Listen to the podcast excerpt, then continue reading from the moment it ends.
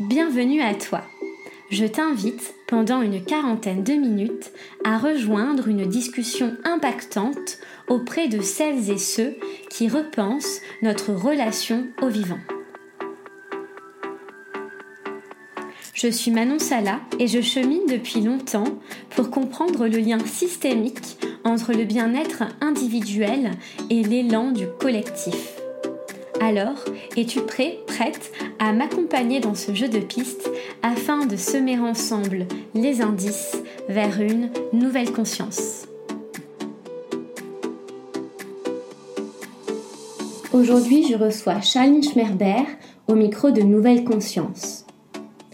Charline Schmerber est l'une des rares thérapeutes à s'être intéressée au phénomène de l'éco-anxiété en France à partir de 2018 alors qu'elle reçoit de nombreux patients, patientes, inquiets et inquiètes par rapport à l'état du monde actuel, elle fait progressivement le lien entre la psyché de l'individu et l'évolution d'un monde incertain, caractérisé par des crises multiples. Charline Schmerber s'intéresse depuis au sujet des éco-anxieux, éco-conscients ou éco-lucides, qu'elle déculpabilise et dépathologise à travers le prisme de la concertation nécessaire entre l'individu d'une part et les structures de gouvernance d'autre part. Charline Schmerber a récemment co-créé le réseau des professionnels de l'accompagnement face à l'urgence écologique, le RAFU, afin de créer du lien autour de la prise en compte de l'aspect systémique des souffrances individuelles. Elle a également publié le petit guide de survie pour éco-anxieux aux éditions Philippe Ray, dans lequel elle propose des clés pour se comprendre, accueillir ses émotions et aller de l'avant dans un monde bouleversé. Je vous souhaite une très bonne écoute en présence de Charline et espère que cet échange vous donnera des clés pour accepter votre possible éco-lucidité. Bonne écoute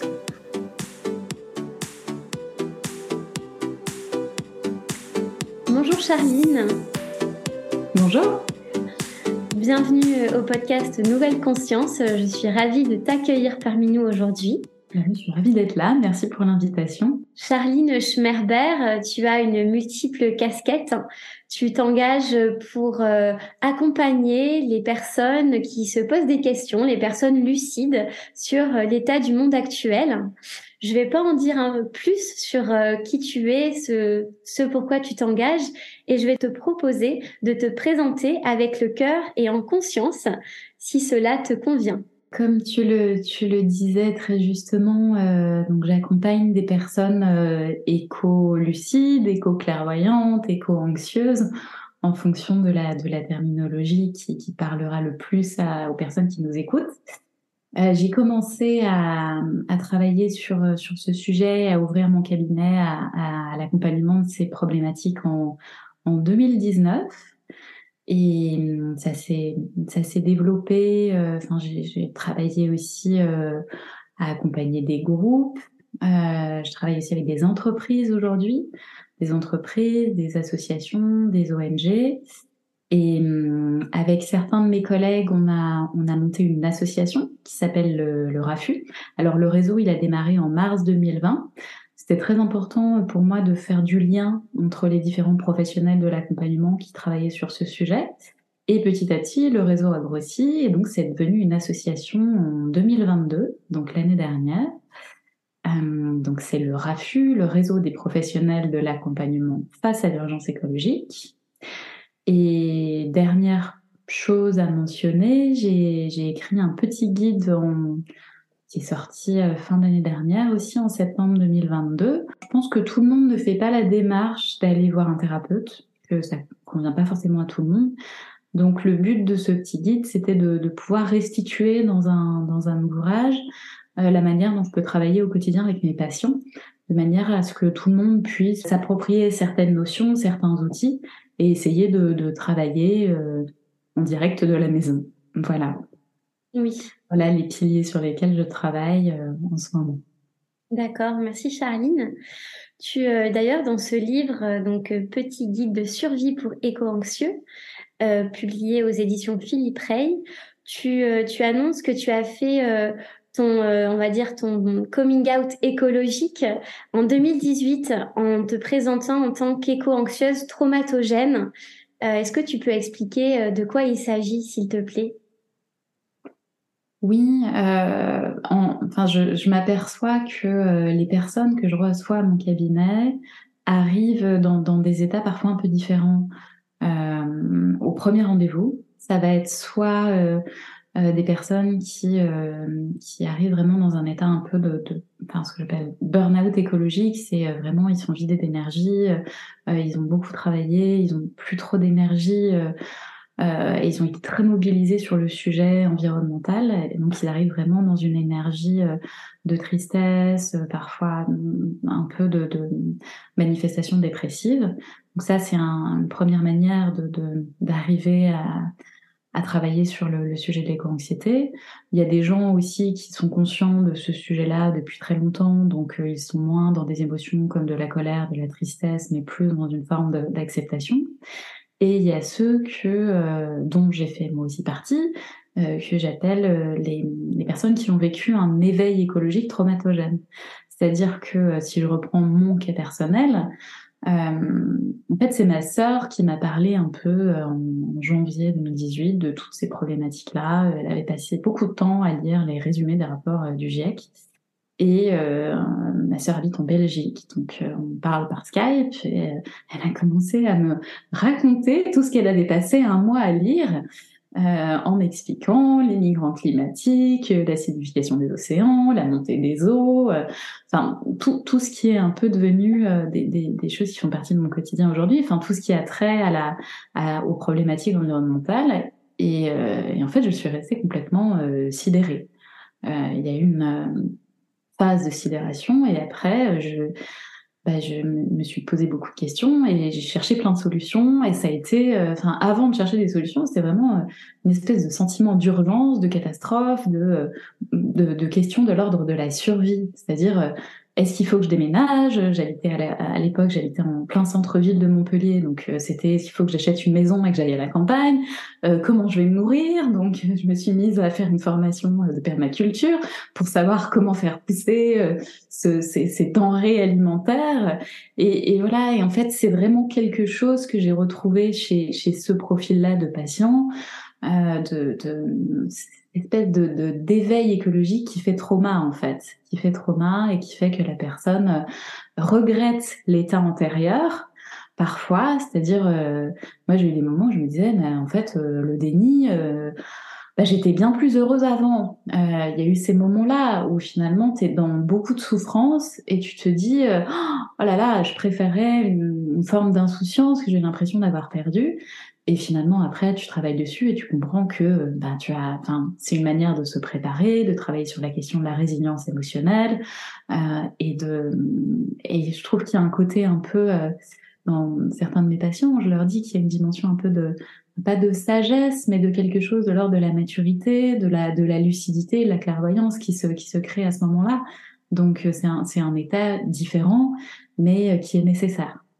Voilà, donc moi je suis vraiment passée par cette étape-là. Euh, L'écologie, c'était euh, enfin, c'était présent dans mon environnement, enfin dans, dans mon quotidien, mais euh, la, la, lucidité, cet état de conscience n'était pas là vraiment. Donc ça a été euh, un, un, grand lever de rideau et, euh, et quelque chose de d'assez douloureux en fait. Et je suis passée par des différentes étapes émotionnelles avant de, de, de stabiliser quelque chose euh, à l'intérieur de moi finalement. D'accord. Donc tu, tu, évoques beaucoup la, la part euh, d'émotion, euh, tu parles de sidération, donc j'imagine que ça s'est vécu aussi au niveau du corps. Donc euh, et tu expliques notamment dans ton livre qu'il est important de passer de la compréhension cognitive à la compréhension intérieure en fait de, de cette crise globale systémique.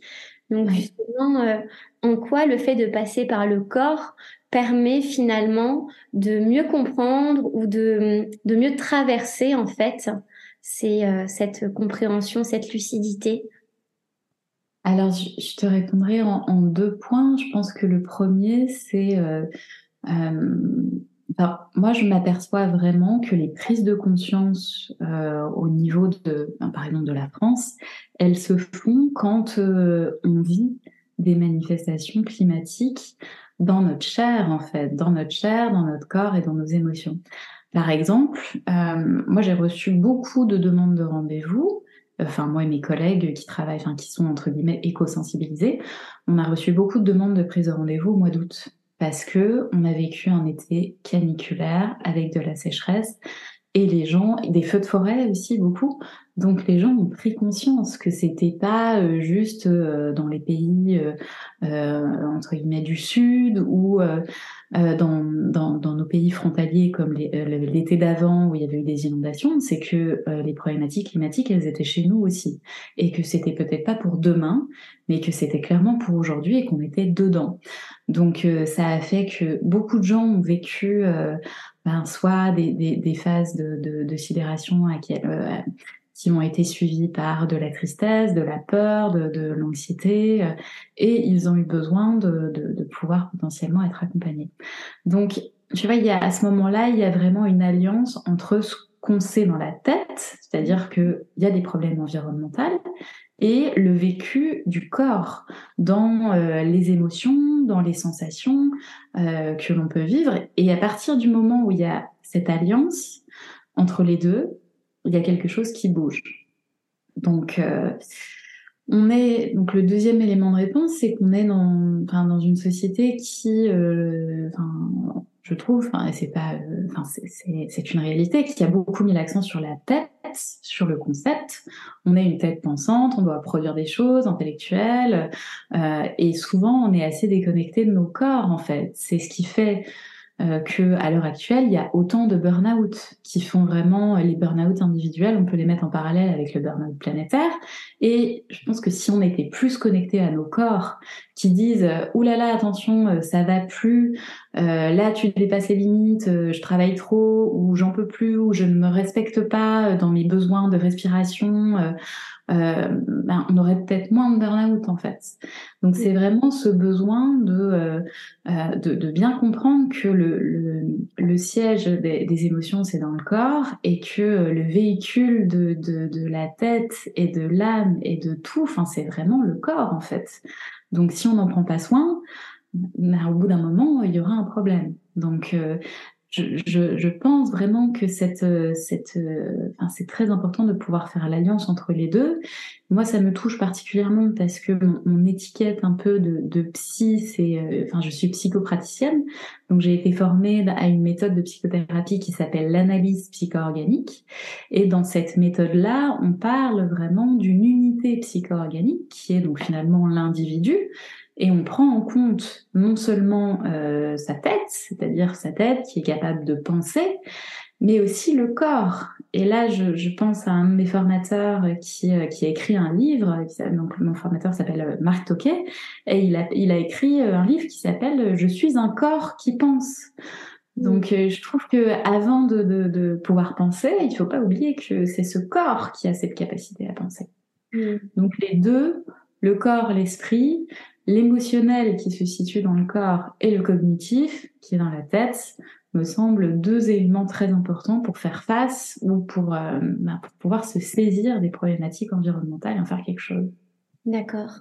Est-ce que cette euh, reconnexion avec soi, avec ses sensations, permet euh, de susciter un engagement bon pour soi aussi? Ou au contraire peut faire encore plus peur parce qu'on se rend compte peut-être de ce qu'on a peut-être gardé pendant des années euh, voilà, qui est en nous. Est-ce que selon toi, ça peut être moteur et également euh, bloquer euh, la prise de décision puisque c'est trop fort? Moi, je pense qu'on a toujours, c'est toujours intéressant de vraiment de faire silence et de d'écouter ce que ça dit à l'intérieur de soi, que ce soit des pensées ou des sensations et des émotions et que euh, on peut pas être vraiment euh, connecté à la personne qu'on est, à son identité, si on fait abstraction de ça. Alors bon, euh, on, on, fait comme on peut, j'ai envie de dire aussi, et euh, mais plus on va être à l'écoute de soi-même, plus on va comprendre aussi ce qui peut faire, ben, ce qui peut être des éléments de, de, souffrance, et plus on va pouvoir aussi apporter de, de des éléments de réponse. voir comment, ben, comment faire par rapport à ça. Et, euh, et, dans la question des émotions, l'étymologie des émotions, c'est ex movere. Donc il y a, du mouvement en fait dedans. C'est pas quelque chose de, statique. C'est vraiment euh, euh, il y, a, un élan, il y a quelque chose qui est poussé aussi vers l'action. Donc si on revient sur le sujet qui, m'amène un peu à, te parler aujourd'hui, qui est les, les, éco-émotions et la problématique environnementale. Euh, les, mes patients, souvent, euh, alors certes, c'est désagréable de, de, se reconnecter à ces parts de soi qui peuvent souffrir, à ce corps qui peut, qui peut porter aussi des choses qui sont restées engrammées, mais c'est un chemin pour mieux se connaître, mieux se comprendre, euh, travailler sur ce que je mentionnais en introduction, qui est vraiment la résilience émotionnelle, qui est, euh, enfin, la résilience, c'est, euh, alors ça vient de la, la, physique des matériaux et ça a été beaucoup développé par euh, Boris Cyrulnik. C'est vraiment en psychologie la capacité d'un individu à dépasser un traumatisme. C'est-à-dire qu'on ne revient pas à l'état antérieur, c'est-à-dire à, à ce qui s'est passé avant le trauma. Donc le trauma, il reste là. C'est-à-dire qu'il est intégré et que on, on garde aussi euh, toutes les ressources qui ont été développées, toutes les forces euh, qui ont permis de dépasser ce traumatisme. Et c'est ça qui fait un être résilient. Et donc la résilience émotionnelle par rapport aux problématiques environnementales, c'est de pouvoir euh, ben, comprendre toutes ces, toutes ces différentes émotions qu'on vit, les, les, vivre, les accueillir et se dire qu'on peut euh, on peut développer un peu des outils par rapport à ça les, enfin, et, et, ça veut dire qu'une fois que si un jour on est reconfronté à ce type d'émotions ou à des situations difficiles on, alors je dis pas que ça va pas nous toucher ça risque de nous toucher probablement parce qu'on est des êtres vivants c'est sûr mais on aura développé certains outils qui vont permettre de se relever plus vite ou de, de tomber peut-être moins bas. Donc euh, voilà pour moi il y a vraiment une utilité à aller regarder les émotions qu'on vit et les sensations qu'on peut avoir dans le corps et toutes les pensées qui peuvent être présentes et parfois un peu désagréables. Hmm. Tu évoques dans, dans, ton livre trois types de sécurité, euh, la sécurité identitaire, ontologique et cosmologique. Est-ce que justement euh, traverser cela permet en fait de, tu parlais de résilience, donc traverser cela permet justement de peut progressivement euh, construire, euh, structurer une bulle de sécurité dans notre identité. Est-ce que ça, participe aussi à ce processus?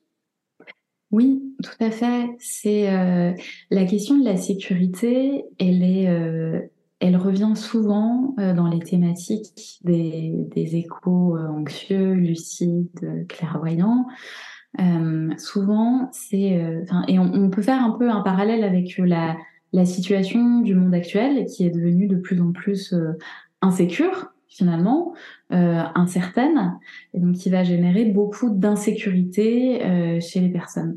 Donc il y a, y a vraiment, et ça cette espèce d'insécurité environnementale, donc tout ce qui se passe à l'extérieur, de, de, nous, malheureusement, on n'a on n'a pas vraiment de pouvoir en fait euh, par rapport à là, si je prends l'exemple de la de la guerre en Ukraine, qui va générer, euh, qui a généré en 2020, en 2022, c'était un gros élément euh, de, qui a généré un, une insécurité chez chez, chez nous euh, à titre, enfin dans, dans nos vies quotidiennes aussi, même si on n'est pas bien évidemment sur le fond, donc on regarde ça à distance.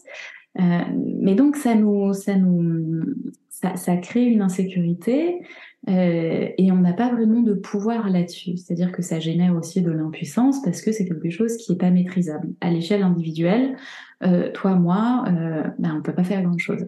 Par contre, ce qu'on peut faire, c'est travailler sur les différentes sécurités qui sont à l'intérieur de nous, que tu mentionnais juste, euh, juste, juste avant et sur lesquelles, là, pour le coup, on a un, un minimum de pouvoir d'action. C'est-à-dire que on peut s'interroger sur euh, la, la, la, sécurité, euh, j'appelle cosmologique, enfin qui est le, le fondateur de l'analyse organique qui, qui, qui, appelle ça comme ça, c'est vraiment euh, euh, l'ensemble des croyances qui vont porter un peu, qui vont faire que il existe peut-être quelque chose au-delà de moi, et ça c'est c'est pas enfin, en fonction de chacun, les croyances vont être différentes, mais qui fait qu'on est un peu raccroché à un grand tout. Après, tout ce qui est euh, sécurité relationnelle, ça va être vraiment le lien qu'on va, qu'on va pouvoir euh, créer avec quelqu'un d'autre ou avec euh, des autres.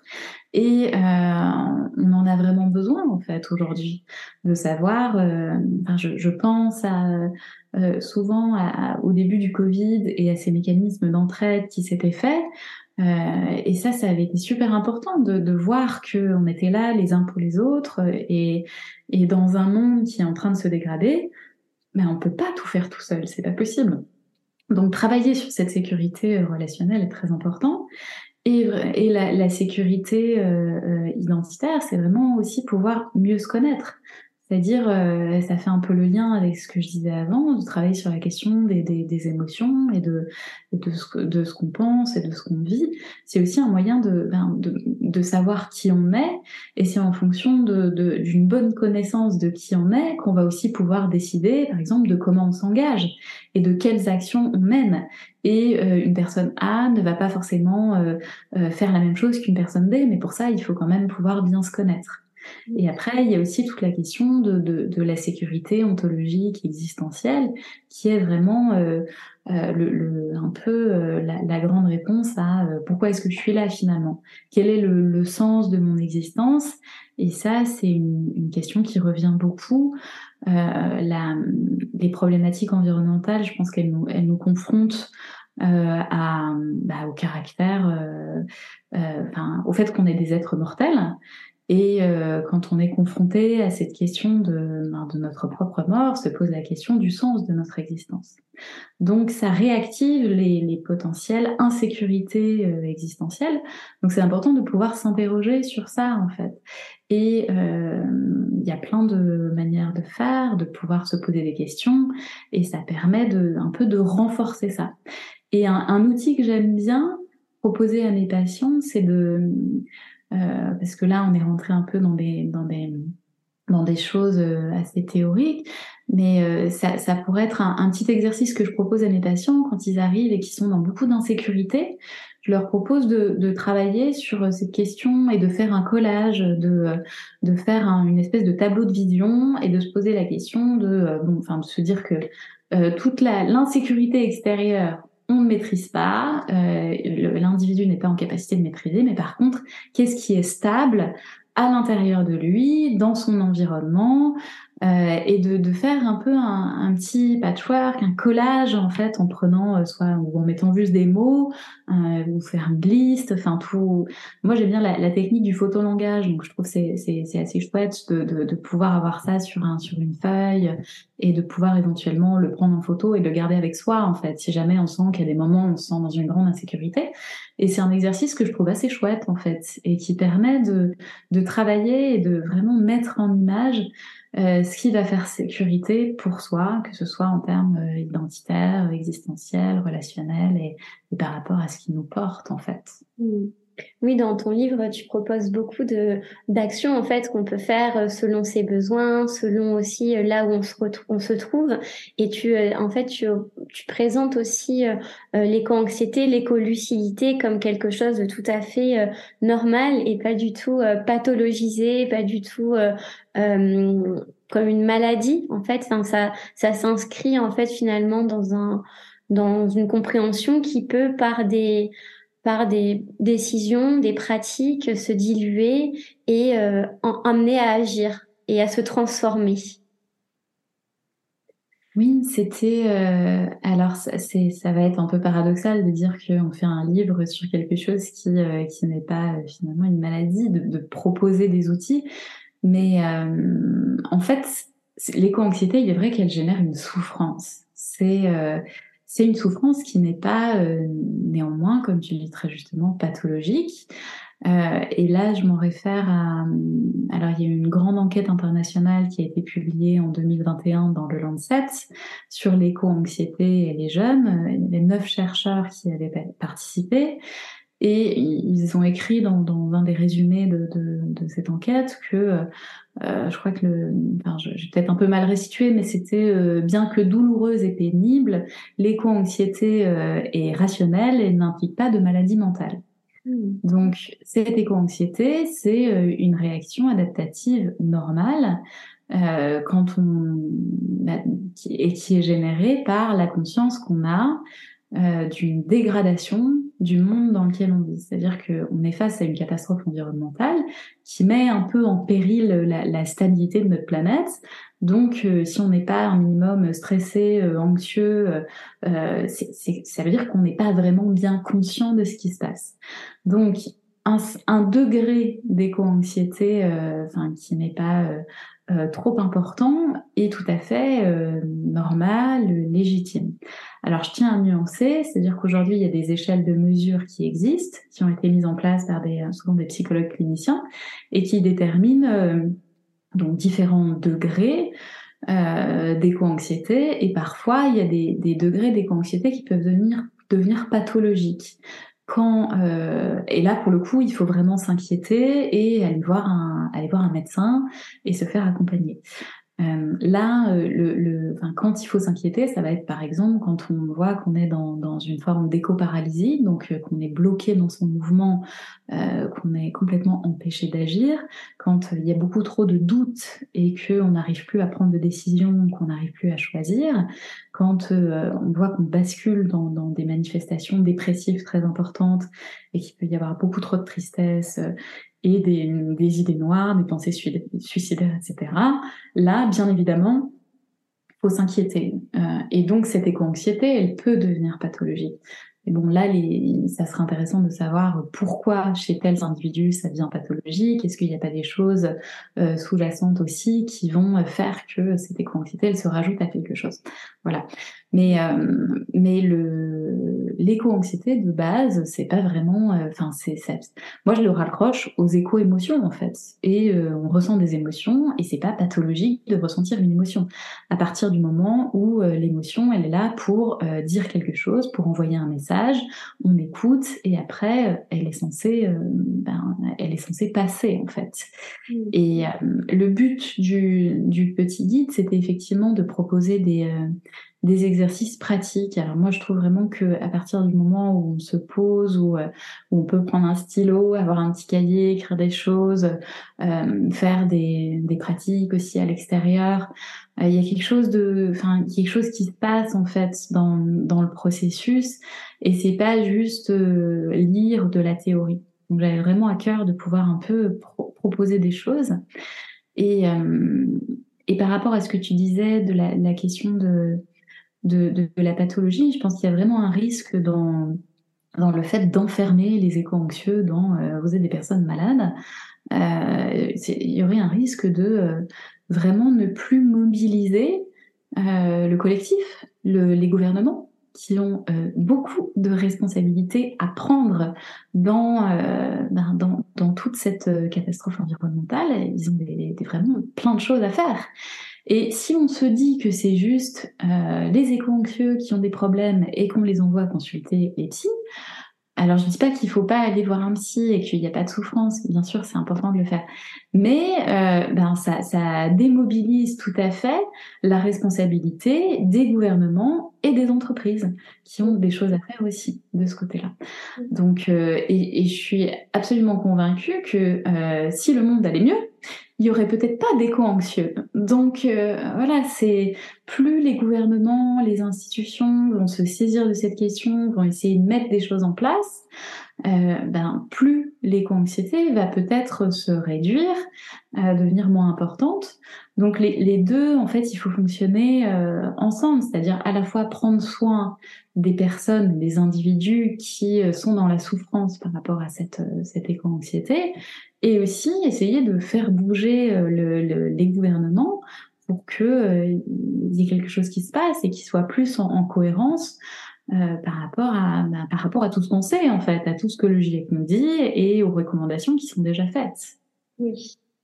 Oui, tu fais une, une, transition très intéressante avec une question que je voulais te poser également sur l'aspect politique de l'éco-anxiété, que euh, peut-être j'ai moins vu dans, dans, tes écrits, mais que j'ai pu lire euh, dans une interview donnée à Radio France, euh, où en fait tu justement tu soulignes l'aspect politique en fait de ce ressenti et la nécessité que ce soit pris en charge entre guillemets, en tout cas les, la, le prendre soin généralisé au niveau des institutions et euh, d'un fonctionnement euh, au sein des gouvernances.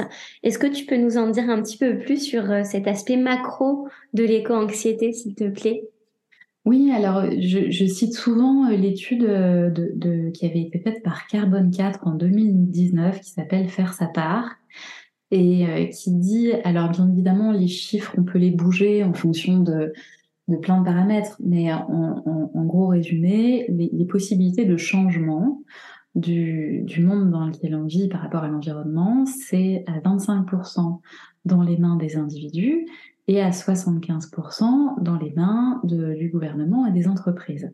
Donc, je trouve qu'aujourd'hui, on est euh, beaucoup à, à surresponsabiliser les gens, les individus, à leur dire euh, euh, attention, votre voiture, faites du covoiturage, attention à ce que vous consommez. Et je nuance mon propos parce que il faut le faire. Je suis pas en train de dire que c'est pas bien de le faire, mais alors j'avais lu une, une enquête, une, un article que m'avait renvoyé un de mes patients sur, euh, sur, sur, les, sur le fait qu'on faisait beaucoup d'études sur les mécanismes de défense psychologique des individus, c'est-à-dire euh, aller euh, regarder tout ce qui est dissonance cognitive, le déni, les biais qui empêchent les gens d'agir. Mais ces gens-là, c'est 25% du changement. Et pourquoi on fait pas des études sur euh, que font les gouvernements? Pourquoi est-ce que les gouvernements ne changent pas autant N'essayent pas? De Pourquoi est-ce que eux ont des mécanismes de défense? Et ça, on va pas le regarder. Et j'avais trouvé que cette, cette, euh, cet article était super intéressant parce que euh, finalement, euh, quand on focalise uniquement sur les individus et sur leurs mécanismes de défense, bah ça, finalement, ça va un peu euh, rationaliser euh, l'inaction. Euh, ça surresponsabilise les gens et ça peut provoquer un découragement. Et, et finalement, on regarde pas là où il y a une, une marge de manœuvre peut-être plus importante, mmh à savoir chez, chez, chez ces entreprises et le gouvernement qui représentent 75%. Donc pour moi, c'est essentiel de pouvoir faire euh, conjointement les deux, en fait, à la fois euh, euh bah, de, d'essayer de, stimuler le collectif. Et, je pense à, une autre de mes patientes qui a participé à, quelque chose qui a beaucoup, qui lui a beaucoup plu, c'est le, grand défi qui a qui a proposé 100, euh, 100 propositions euh, pour, les entreprises, en fait, pour faire bouger les entreprises. Et ce type d'action me semble super important. Et comment on le valorise, comment on en entend parler? Euh, et, ça, ça permettrait un peu aussi de euh, peut-être de donner de, l'espérance. Je choisis euh, ce terme exprès, la, question de l'espérance, pour faire euh, le lien avec Johanna Messi, euh, qui est euh, une activiste anti-nucléaire qui a monté le, le, le travail qui relie, et pour, pour donner de, de l'espérance qui parfois moi me partagent que ils sont dans, dans une espèce de sentiment d'impuissance et parfois dans un dans une espèce de lassitude en se disant bah, j'ai tout fait ce que je pouvais faire. Euh, je consomme moins de viande, je prends plus l'avion, euh, je, je, fais, je fais beaucoup de trajets en vélo, euh, je fais de l'écotourisme, mais au bout d'un moment, ben, je peux pas faire plus en fait. Et il y a quand même une espèce de, de sentiment de, de, je sais pas, c'est de la frustration ou même parfois de la tristesse de dire bon bah moi j'entends toujours ces messages là et que font les autres en fait? Ou que font ceux qui ont plus de pouvoir que les individus? Donc, euh, donc voilà, c'est à mon sens très important de pouvoir sensibiliser aussi à ça et de pas euh, que focaliser sur euh, euh, sur, les individus, sur, euh, sur, sur les éco-anxieux en fait, ou sur, ouais, sur, sur tout ce qu'on attend finalement des, des, des individus en, en, général. C'est est-ce que le, le, le, changement, il va, bah, il va, il doit pouvoir se faire à différentes échelles. Oui. Hmm. Merci Charlie, merci beaucoup comment on peut te suivre, te retrouver et euh, justement avoir accès à, ce que tu partages euh, dans cette interview? Euh, alors j'ai un j'ai un j'ai un site internet qui s'appelle celestalgie.fr alors que je n'ai pas mis à jour depuis très longtemps. Il y avait un blog, je n'ai même pas fait trop d'articles de blog. J'ai même pas mentionné que j'avais écrit un bouquin dessus, donc c'est un peu je suis un peu très en retard sur plein de choses. Donc je dirais ce site. Après j'ai un compte LinkedIn. Euh, je suis pas très très très active sur les réseaux sociaux, mais euh, et aussi si euh, peut-être pour les pour pour tes auditeurs, si vous avez besoin d'être accompagné ou de suivre un peu euh, euh, ce qui se passe côté professionnel de l'accompagnement, le RAFU, donc l'association, a un site internet qui est en construction. qui s'appelle asso-rafu, je crois, point, euh, .fr, quelque chose comme ça, ou sinon vous tapez euh, Association RAFU. Et euh, il y a un annuaire sur ce site qui permet de référencer des professionnels de l'accompagnement et donc de trouver des gens proches de chez vous qui seront sensibles à cette thématique et qui sauront entendre la problématique de l'éco-anxiété que parfois certains professionnels ne, ne, comprennent pas toujours parce qu'ils n'y sont pas encore sensibilisés. Donc euh, voilà, vous pouvez aussi suivre les infos euh, qui, euh, qui sont sur le site du RAFU. Super, ben, je partagerai ces sites en description de l'épisode. Avant que nous nous quittions, Charline, pourrais-tu, s'il te plaît, me donner ta définition d'une nouvelle conscience? C'est le nom du podcast. alors, une nouvelle conscience, pour moi, c'est euh, une conscience qui serait euh, branchée euh, au cœur, à l'intérieur de soi, au corps et à la tête, et qui serait aussi connectée à ce qui se passe à l'extérieur de soi. Donc, et qui serait consciente de, de, de l'interconnexion entre l'intérieur et l'extérieur. Merci beaucoup. Ben, merci à toi. Merci pour votre écoute. Si ce podcast vous a plu, la meilleure façon de le soutenir est de lui laisser 5 étoiles et un commentaire sur iTunes et sur Spotify. Vous pouvez aussi vous abonner au podcast sur la plateforme de diffusion de votre choix. Ça se fait en un clic, ça prend deux minutes et ça fait toute la différence pour moi. Aussi, si vous souhaitez suivre le podcast au quotidien, je vous invite à vous abonner à son compte Instagram, at nouvelle-conscience, ou à consulter régulièrement son site internet nouvelleconsciencepodcast.com. J'espère que cette discussion aura pu vous donner des idées et vous rapprocher d'une vision globale, systémique de l'écologie. Je vous souhaite de suivre vos rêves, d'avancer sur votre chemin et d'écouter un peu plus chaque jour cette petite voix qui vibre à l'intérieur de vous. Bonne journée et à très vite